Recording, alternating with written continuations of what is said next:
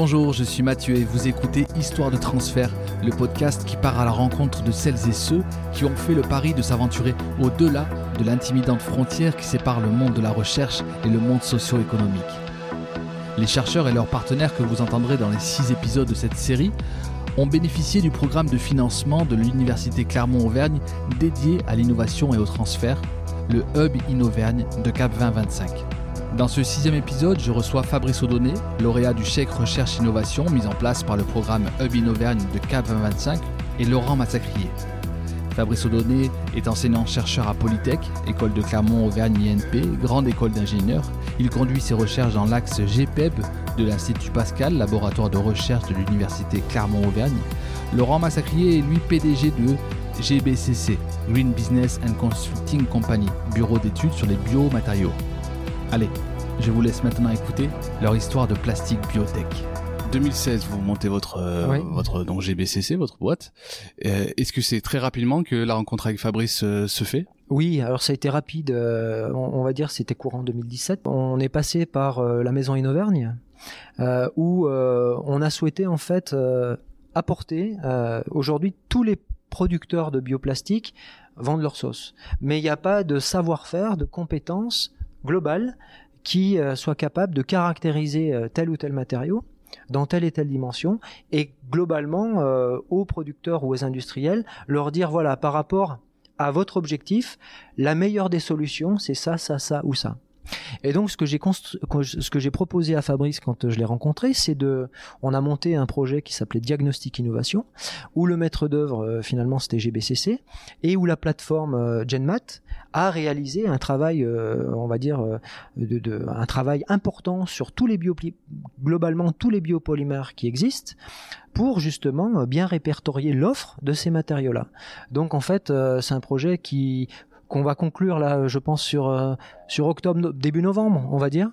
Euh, et en fait, le partenariat euh, né d'ici, c'est-à-dire globalement un échange d'une compétence, euh, on va dire technique et marché, le croisement d'une volonté et puis aussi d'un savoir-faire sur euh, les matériaux, les polymères et la caractérisation phys- physico-chimique, et après l'adressage à des clients dont on parlera, je pense, euh, un petit peu plus tard dans la discussion. Alors là, je, me- tourne vers Fabrice, mais euh, j'ai besoin de savoir concrètement ce que ce que du coup vous allez euh, vous allez faire dès dès le démarrage comme ça de votre de votre partenariat. Sur quoi vous allez travailler. Est-ce que vous allez reprendre des, des travaux existants? Est-ce que vous partez de vos travaux à vous? Vous voyez, m'expliquer un petit peu concrètement comment comment comment ça s'est concrétisé. Donc effectivement, au travers de la plateforme GenMat, donc qui est hébergée par Polytech, on a plein de possibilités de caractérisation et en particulier des caractérisations physico-chimi- phy- physico-chimiques. Et donc comme Laurent était un ancien du CUST, connaissait cette plateforme, même si elle n'est pas en génie biologique, mais elle est quand même connue du CUST. Et donc naturellement, euh, euh, Laurent nous a sollicité puisque en fait il y a des compétences particulières, aussi bien en savoir-faire, euh, en connaissance d'applications et de, protocoles de manipulation, et puis surtout en utilisation d'appareils qui sont directement accessibles au travers de la plateforme. Et donc les premiers contacts qu'on a eus, effectivement, c'était sous un contrat de Certes, on a le diagnostic innovation, donc on a déposé un sujet ensemble, mais c'était sur une idée à la, base, le tout premier contact, sur un- un- une idée de contrat de partenariat. Donc euh, il y a une il y a une recherche à faire. Moi j'ai des échantillons donc qui me sont donnés qui s'appellent euh, X Y Z. J'ai aucune formulation, aucune composition, aucun parti pris. On fait les analyses, on me demande certaines analyses, on corrobore et au fur et à mesure en échange je dis ben oui, ça pourrait, ce que tu dis, ça m'intéresse parce qu'effectivement, il peut y avoir une charge organique, il peut y avoir un peu de ci, un peu de ça, qui fait que qu'est-ce qui se passerait si ben, je rajoute ça Quelle serait la signature physico-chimique, en analyse thermique, en analyse mécanique, de le rajout de telle particule à telle concentration Mais là, le, le produit est, est est déjà déjà existant est déjà existant, d'accord. ou en train d'exister. Mais est-ce que on aurait pu- on aurait pas pu imaginer que dès le départ vous arriviez avec une une problématique et que vous demandiez à Fabrice de vraiment euh, créer le créer le produit de j'allais dire de de A à Z de sortir du, du, du labo en fait? Alors ça, ça l'a été quelque part. Je veux dire, ça l'a été puisqu'en fait, quand on a fait justement cette, euh, on va dire cette analyse, ce screening, je veux dire, il y a des thématiques qui ont émergé. Euh, par exemple, le taux de biosourcé. Euh, quand on a un produit, euh, bah justement, le, le- les analyses physico-chimiques qui ont été faites, on a mis justement en évidence euh, une caractérisation du taux de biosourcé sur les autres que ce qui est fait par d'autres technologies bien plus com- bien plus complexes. Donc ça, dans l'approche, et, Fabrice parlait de protocole, on a un protocole aujourd'hui pour cibler le taux de biosourcé dans certains types de matériaux. Ça, c'est nouveau, c'est une proposition de valeur qui est intéressante. Euh, et euh, moi, en tant que société conseil, qui euh, crée de la valeur pour, pour moi et aussi pour mes clients. Et, si je peux rebondir, pour, pour nous, enfin pour moi ou pour nous en tant que chercheurs, c'est le gros intérêt de ça, c'est qu'effectivement on utilise nos compétences propres pour essayer de répondre à ces questions-là. Donc c'est du protocole effectivement de développement, mais on développe un protocole en disant tiens je vais changer ça et puis on verra ce que ça donne. Et est-ce que je peux trouver une astuce plutôt euh, stratégiquement intelligente pour dire ben je veux essayer de voir tel produit à tel endroit est-ce que je peux le voir ou pas? Notre valeur ajoutée elle est clairement là. Euh, le reste est publié. Donc je veux dire effectivement il y a une centaine de polymères. Ils sont tous connus. Typiquement leur base leur transition vitreuse leur température de fusion leur taux de cristallinité tout le monde sait faire ça. Après la question c'est comment quand ils sont mélangés on peut faire sortir une propriété particulière d'une composition d'un produit déjà fini et se dire c'est ça le point important. Et c'est vraiment la grosse valeur ajoutée sur le côté travail expérimental avec une application immédiate industrielle est-ce que vous pourriez refaire la recherche fondamentale aujourd'hui? La réponse, probablement oui, mais pas que ça. Dire, je, pense que je pourrais plus faire du 100% fondamental. J'ai besoin, c'est ce qui m'a vraiment manqué quand j'étais en région parisienne, on a fait vraiment du, d'ultra fonda. Euh, c'est hyper intéressant, c'est très challengeant parce qu'effectivement, bah, on n'a pas de réponse. Dire que on est tous en concurrence mondiale, donc euh, ça c'est hyper intéressant. Mais du coup, on, on, on pourrait penser comme ça, peut-être naïvement, mais euh, quand vous avez un, un, champ des possibles qui est très large, comme dans la recherche fondamentale, et qui est sur une recherche appliquée, du coup, bah, qui est très ciblée, on pourrait se, dire que ça, rétrécit en fait votre votre champ en fait qui le vôtre au, départ. En, en fait, pour certains peut-être, en ce qui me concerne, c'est très difficile de réduire champ des possibles parce que ça a été vraiment deux domaines qui n'avaient vraiment rien à voir. Donc on reste sur les problématiques de thermo, thermodynamique, thermophysique, il y a, il y a du thermique quelque part de toute façon, il y a des analyses physico-chimiques, ça reste mon cœur de métier. Mais il est vrai que quand on est sur un côté très science fonda avec savoir si euh, la forme de l'eau sur, la, sur Saturne ou sur un, un, Jupiter, un satellite de Jupiter, elle est amorphe, pas amorphe, etc. On n'en sait rien. On le saura un jour par peut-être si une sonde se pose, si on est capable de faire un prélèvement. Et le champ des possibles, il reste très très mmh. ouvert. Par contre, quand je reviens faire de la physico maintenant sur une caractérisation thermique, et je dirais là pour le coup quelle qu'elle soit, euh, même si je veux faire la, la caractérisation, là on est sur les bioplastiques, mais j'ai travaillé beaucoup aussi sur les problématiques de bioréacteurs, euh, c'est tout de suite. C'est-à-dire qu'en gros, on a une bébête euh, qui vit dans, dans, un réacteur, on essaye de la faire pousser, et est-ce qu'on est capable de développer des astuces, des protocoles pour rendre euh, soit les, les, croissances plus rapides, soit au contraire tuer une croissance d'une autre, euh, d'une autre bactérie euh, ou d'une autre espèce biologique, c'est pas forcément une bactérie d'ailleurs. est-ce qu'éventuellement on peut accélérer, la, enfin augmenter les rendements? Accélérer cinétique de, croissance, on peut faire des tas de choses finalement. Et donc ça, c'est juste du savoir-faire et c'est du protocole avec une réponse instantanée. Par rapport à votre question, euh, notamment sur le sujet euh, valorisation de la recherche, ce que Fabrice est en train de dire, c'est que euh, on n'est pas obligé de valoriser un produit, parce que là, on parle pas d'un produit, on parle d'un savoir-faire et finalement d'un service. Et aujourd'hui, euh, au niveau de l'industrie, euh, et notamment dans la plasturgie, euh, c'est une industrie qui a besoin d'accompagnement. Elle est en transfert, elle est en transition, cette industrie. Aujourd'hui, elle est basée sur des méthodes et sur des produits qui, qui sont hyper challengés. Il n'y a pas une journée qui passe sans qu'on nous parle des déchets plastiques, des microplastiques, et les industriels ne savent pas les producteurs de, alors les, gens qui font des polymères peut-être, mais ils sont très amont dans la chaîne et je suis pas sûr que quelqu'un comme Sabic ça le concerne vraiment. Euh, par contre, les transformateurs, les productions, les producteurs pardon d'objets finis, c'est eux qui sont dans l'œil de la tourmente. Et ce sont des transformateurs pour la plupart, on leur demande de prendre un produit, de donner une forme, et euh, ils ont besoin d'accompagnement pour leur dire aujourd'hui, vous faisiez, euh, vous faisiez pardon, cette forme avec tel produit, demain il va falloir changer il va falloir prendre d'autres produits. Mais ça, ils n'ont pas les connaissances. Ils n'ont pas les savoir-faire. Et le rôle aussi euh, de l'université euh, et via des sociétés comme la, mienne, c'est justement de les accompagner dans cette transition qu'on peut appeler transition écologique. On voit bien que la question écologique finalement englobe euh, l'ensemble des, questions. Ah, c'est à la fois de l'économique, c'est du social, c'est du, c'est tout un tas de. Finalement, quand on commence à s'interroger sur l'écologie, on, interroge. Et est-ce que euh, vous, au quotidien, euh, Laurent, est-ce que vous travaillez justement euh, avec, avec l'université? Est-ce que vous avez travaillé avec d'autres gens de l'université? Alors, avec d'autres d'autres disciplines, en tout cas d'autres. Alors oui, avec d'autres disciplines, euh, je travaille avec l'institut de chimie de Clermont-Ferrand. Là, plus sur des parties chimie, ou sur des thématiques liées au vieillissement, parce que sur le l'ICCF à, à Clermont, il y a une compétence forte, c'est sur le photovieillissement des polymères. Voilà, donc ça, oui, j'ai des... mais euh, ça engage aussi, euh, on va dire euh, GP, mais Fabrice sur le vieillissement. Si je peux rebondir sur cette côté, effectivement, c'est le côté psychologique qui est sorti, mais il y a même un côté psychosociologique qui est sorti, et on nous pousse de plus en plus au niveau des appels d'offres que l'on fait, donc soit l'ANR, soit d'autres, peu importe, à s'entourer, surtout sur des sur des sujets sociétaux comme ça, à s'entourer effectivement de psychosociologues, dire qu'être capable de mener une étude derrière en disant, ok, j'ai un produit et j'en fais quoi, dire que le faire c'est bien, le produire c'est bien, le caractériser c'est bien mais pour en faire quoi Et pour quel devenir derrière? Donc une énorme activité qu'on a au, au, labo maintenant qui a été développée, euh, c'est l'ingénierie circulaire. C'est on regarde tous ces cycles de vie, donc on essaie d'optimiser le tout pour justement pas produire pour produire. Mais derrière, effectivement, on nous sollicite de plus en plus et on nous pousse de plus en plus à ça. Le problème, c'est que on est sur des thématiques qui sont très à l'opposé les unes des autres. On peut dire qu'on peut pas travailler ensemble, mais on a des gros a priori négatifs à, aller se rencontrer parce qu'on se connaît pas en fait. Et, et ça c'est très très compliqué. On parle pas même le langage. Il y en a un qui est science humaine, l'autre qui est science dure, plus ou moins dure éventuellement. Mais et du coup franchir le cap et se dire tiens qui je contacte, comment je contacte, est-ce qu'il déjà il faut me recevoir? Est-ce euh, est-ce qu'il va être capable de comprendre mon problème? Est-ce qu'il a envie de s'investir dans mon problème? Du coup, est-ce que j'ai pas perdu euh, deux heures parce que c'était pas la bonne personne? Il faut recommencer. Et ça, c'est très très compliqué. Ce côté d'aller mettre en, en, commun les gens sur des problématiques, c'est pas qu'on ne veut pas le faire, c'est juste que c'est hyper compliqué parce qu'on se connaît pas. Et donc c'est vrai, alors sans côté sociologie, effectivement, avec Laurent, le gros avantage, c'est que il a créé sa société. Alors, il vient d'un groupe, comme il l'a dit, où il connaissait quand même beaucoup de monde. Il a un carnet historique et un carnet d'adresses qui est quand même très conséquent. Et c'est vrai qu'en tant que chercheur, euh, travailler avec Laurent, c'est effectivement très pratique parce que ça veut dire qu'à un moment donné, et dès le départ, ça a été, euh, ça a été comme ça.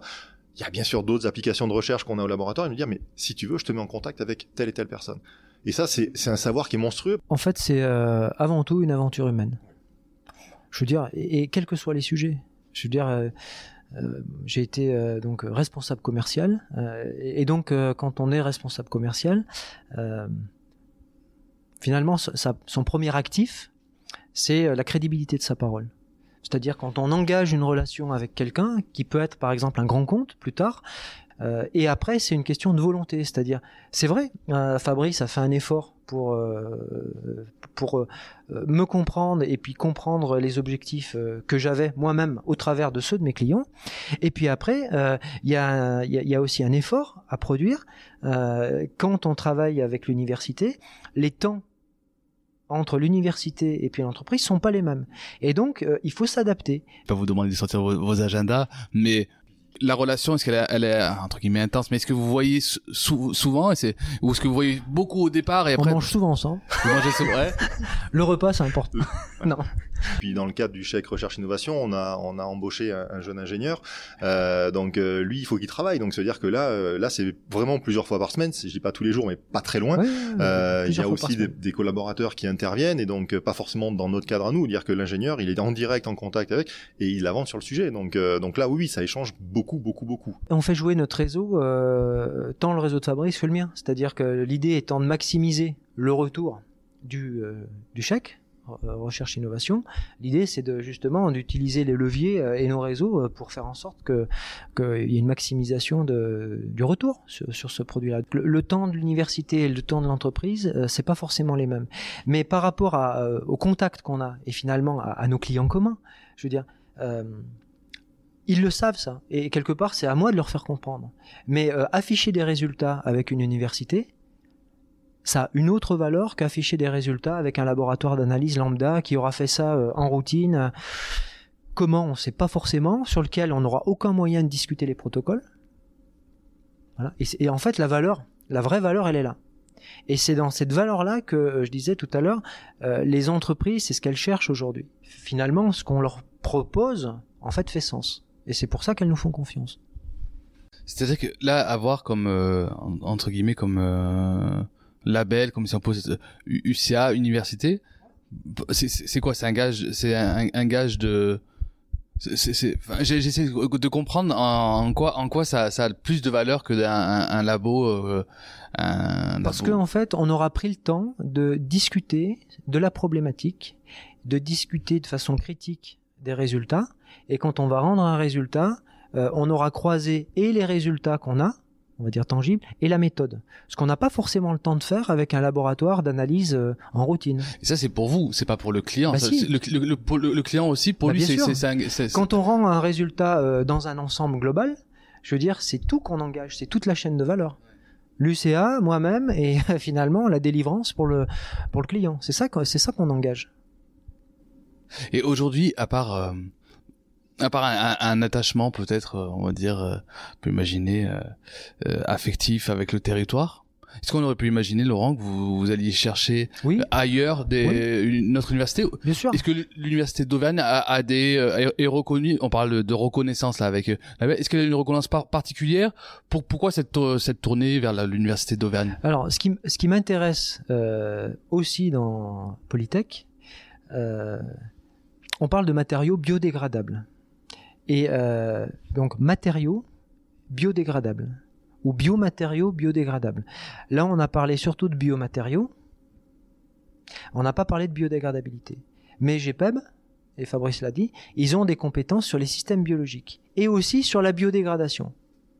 Donc, quand on parle de polymères ou plastiques, de bioplastique biodégradable, quelque part, euh, dans euh, une seule entité, on est capable de trouver les deux composantes, les deux dimensions des bio, c'est-à-dire l'aspect biosourcé, donc caractérisation, caractérisation physico-chimique, et biodégradable, la fin de vie, c'est-à-dire appréhender la fin de vie des matériaux. Et quelque part, en termes de euh, spécificité, alors on dirait en marketing de singularité, je pense que euh, GPEB, en fait, c'est, pour ce qui me concerne, c'est une singularité forte. Et donc, pour exemplifier encore ça, euh, on a un sujet qui s'engage là avec euh, Monsieur Michaud sur euh, la fin de vie, c'est-à-dire sur un système particulier. Et là, ce qui va être appréhendé, c'est bien la fin de vie, c'est-à-dire la biodégradation. On parle d'un biomatériau aussi, mais euh, dans sa, qui sera caractérisé, alors probablement en partie avec certaines techniques analytiques. Donc euh, Fabrique sera sollicité sur de la DSC, sur euh, probablement. Et ça, j'allais dire, ça m'intéresse parce que j'ai une composante, euh, une affinité euh, technologique qui est forte. Mais j'allais dire, c'est leur problématique scientifique. Euh, mais l'appré- la- l'appréhension du problème, ça sera bien la fin de vie. Et ça, en termes de singularité, je pense que c'est assez fort. En tout cas, c'est unique. Bah, c'est une singularité, quoi. Comment on fait pour pas avoir un prix qui soit totalement délirant parce que on a mis énormément de temps, d'argent pour arriver à ce film euh, biodégradable. les thèmes sur lesquels je m'affiche et où potentiellement je, sollicite euh, euh, GenMat ou GPEB, c'est sur des thèmes sur lesquels il y, a une, il y a de vrais enjeux politiques, commerciaux et de filières en termes de fin de vie. Donc déjà, en fait, j'ai des cibles commerciales qui sont identifiées, où on m'a sollicité à travers GBCC pour justement me proposer des alternatives. Une fois que ça s'est fait, euh, on monte, on va dire, euh, la thématique scientifique, et euh, après, il n'y a pas de mystère. C'est soit, soit en fait, le facteur économique, le gap éco- économique, il est acceptable, et en fait, le remplacement se fera assez naturellement, tout ou partie. Soit après, euh, on va sur des actions beaucoup plus profondes, et c'est des actions politiques. En 2025, on devra créer une filière de tri à la source des biodéchets en France et en Europe. Mais chez le particulier, vous, moi, euh, chez tout le monde. Euh, on est persuadé que les plastiques biodégradables, compostables ou compostables à domicile, leur fin de vie doit être dans cette filière de déchets. Et là, ça résout la problématique de traitement post-consommation de tout un tas de sujets. Par exemple, la barquette de jambon euh, qui est aujourd'hui fait en neuf couches, euh, qui est insolvable en termes de, en termes de retraitement ou de re- recyclage. Mais la stratégie globale, c'est bien ça, c'est faire développer les bioplastiques biodégradables au travers de la filière de gestion des biodéchets et du tri à la source. Ça, c'est c'est important. Donc, euh, il y a tout un tas d'acteurs qui, travaillent justement sur faire du lobbying au niveau des politiques, France et Europe, justement pour crédibiliser et ouvrir euh, ce marché-là, parce que bien sûr, euh, facialement, le produit il est plus cher, bien entendu. Et économiquement, il s'impose donc pas naturellement. J'en rajouterai juste une petite couche parce que c'est effectivement le message, il est clair. Euh, autant au début j'ai dit que j'avais des échantillons inconnus, autant maintenant au travers du chèque recherche innovation, on a un sujet qui est clairement identifié. La problématique, elle est claire, la composition, elle est connue. Le message qu'on a eu euh, le fin août 2019 quand on a fait une réunion téléphonique justement avec les partenaires industriels, c'est clairement c'est on veut une, une solution économiquement viable dire que commencer que même dans mon cerveau de chercheur un peu euh, voilà déluré ou complètement fou euh, à un moment donné se dire oui mais enfin tu peux me proposer un produit chimique euh, il y aura des fonctionnalités dans tous les sens on va faire une synthèse en 10 étapes qui va prendre 5 jours. Oui ça peut peut-être marcher. Industriellement c'est même pas la peine de jouer donc je vais même pas l'essayer cette solution là ça veut pas dire qu'elle est pas viable. Elle, elle peut marcher en labo. Mais la réponse est claire l'industriel il veut une réponse alors, il y a peut-être un coût supplémentaire, mais encore une fois, on n'aura pas rien sans rien. Dire que les plastiques tout de suite, ben, si on sait pas quoi en faire, il faudra bien en faire quelque chose. effectivement, les contraintes, elles arrivent. Ben, à l'instar du bio que l'on mange, on est prêt ou on essaye d'être prêt à payer un petit peu plus cher pour se dire on se fait du bien et on fait peut-être du bien à la planète aussi. L'idée est exactement la même. Donc on sait qu'on est déjà dans cette problématique-là. Donc c'est pas la peine que je me casse la tête moi essayer de trouver des protocoles qui ne marcheront pas euh, industriellement. On va directement chercher des choses qui vont marcher travailler avec l'industrie, c'est vendre euh, son âme au diable. Est-ce que ça, Fabrice, ça fait partie des phrases Est-ce que c'est vraiment une image d'épinal ou est-ce qu'encore en 2019, c'est encore là? Voilà, quels sont pour vous les, à la fois les freins et, euh, et peut-être ce qui pourrait lever ces freins-là? Et je pense qu'on on finira sûrement là-dessus commence. Donc effectivement, en, point de chercheur, la valorisation, on nous sollicite de plus en plus à en faire. Forcément, on a quand même, bah, encore une fois, nos impôts, mine de rien, qui nous financent euh, d'une façon ou d'une autre, par tous les appels, par nos salaires, etc. Euh, et puis les fonctionnements simplement des universités et des bâtiments. Euh, tout ça, ça a un coût. Donc effectivement, le valoriser derrière, c'est intéressant ne pas se vendre. Alors après, c'est un avis qui est très personnel. C'est effectivement, je vais même dire, ne pas se prostituer. Euh, c'est peut-être un peu violent, mais je pense réellement ce terme-là pour aller chercher de l'argent. Ça, je, lutte fortement contre. Alors malheureusement, euh, l'argent, c'est dur à le récupérer. Euh, et le problème, c'est qu'une fois qu'on a mis le doigt dans un engrenage, c'est compliqué d'en sortir. Et, et je pense que notre intégrité est en jeu à ce niveau-là. Dire que Récupérer de l'argent, oui, on en a besoin pour travailler, ça, il n'y a pas de doute. Euh, sans argent, on fera rien. On peut avoir le meilleur cerveau ou le plus brillantissime, si on n'a pas de moyens financiers, ben, on fera rien. Par contre, derrière, effectivement, je pense qu'il est notre devoir. Alors, je peut-être pas forcément, je suis peut-être pas le plus représentatif, je valorise pas forcément très très fortement, mais je pense qu'on a un devoir effectivement de justifier et de revendre entre guillemets notre notre savoir et nos, et nos recherches. on n'arrête pas de dire un chercheur qui cherche, on en trouve, un chercheur qui trouve, on en cherche. Euh, ouais, c'est toujours marquant, mais n'empêche qu'on fait des tas de, de recherches et il y a des tas de choses qui sont valorisables et qu'on ne valorise pas. Pas forcément qu'on ne veut pas le faire. Vers qui on valorise? On a une cellule de valorisation, bien sûr, mais ils sont pas des centaines non plus. Et donc, à un moment donné, prendre contact avec eux, ils essayent de plus en plus de prendre contact avec nous pour qu'on leur explique ce qu'on fait et que potentiellement ils nous disent, tiens, ça, ça pourrait être intéressant. Donc je pense que quelque part dans nos responsabilités et missions, ça devrait en faire partie. On n'a pas le temps. Je pense c'est juste un problème de temps. Je pense pas que le chercheur ait forcément envie de dire non, non, euh, euh, non, on publie. Donc on valorise bien notre travail par les publications. Pourquoi ne pas aller jusqu'au bout de l'histoire et dire ben je vais à un industriel, je le contacte. On peut quand même essayer de dire avant de commencer à faire des projets, contacter les industriels. Mais comment? Comment? C'est notre gros problème quand on fait un appel, un appel à, à projet ben on nous demande de plus en plus d'avoir des industriels avec nous. Très bien. Mais ça veut dire que c'est à nous, la plupart du temps, d'aller les chercher, ou si on prend la cellule Valo, il faut s'y prendre au moins un an à l'avance pour être sûr que... Cette fameuse cellule Valo, pardon, Fabrice, c'est, c'est, c'est, euh, dans chaque labo, il y a une cellule Valo. elle est à l'université, elle est propre à l'université, donc ils sont pas assez nombreux. Pour l'ensemble, que, ce soit pour les sciences humaines, les sciences dures, les sciences, quelles qu'elles soient, on a une seule cellule Valo. C'est compliqué, ils sont clairement pas assez nombreux. Et donc des pistes de, de, de, de facilitation, selon vous? C'est avoir des, des, gens euh, au service de Halo qui sont euh, pour nous bien sûr des scientifiques avec des domaines de compétences relativement larges et puis surtout des ex-industriels pour mon sens. Bien sûr que la cellule Valo a, des, a un carnet d'adresses qui existe, mais c'est un carnet d'adresses global, c'est pas une relation propre de, de, de, contact de personne à personne, de confiance, et ça, ça manque. GenMat euh, GBCC, c'est il faut qu'on envisage la suite.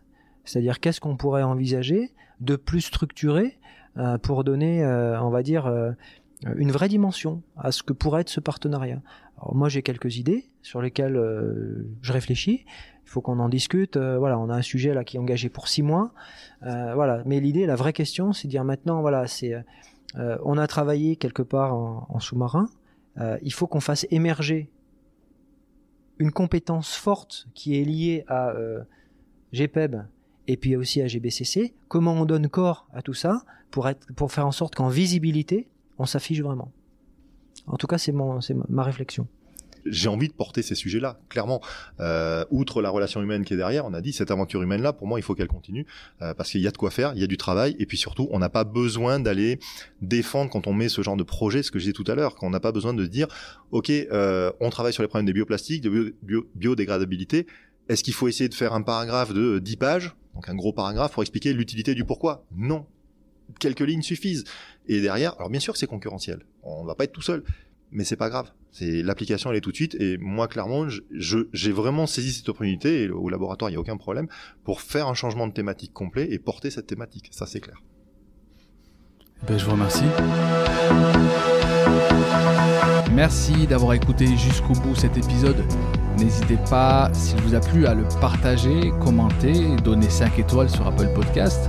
Et aussi, vous verrez, j'ai mis quelques liens dans le descriptif si vous voulez en savoir encore davantage sur ce projet. Donc là aussi, n'ayez pas peur de vous rapprocher de mes invités si vous voulez poursuivre la discussion. Et quant à moi, je vous dis à très bientôt pour une nouvelle histoire de transfert.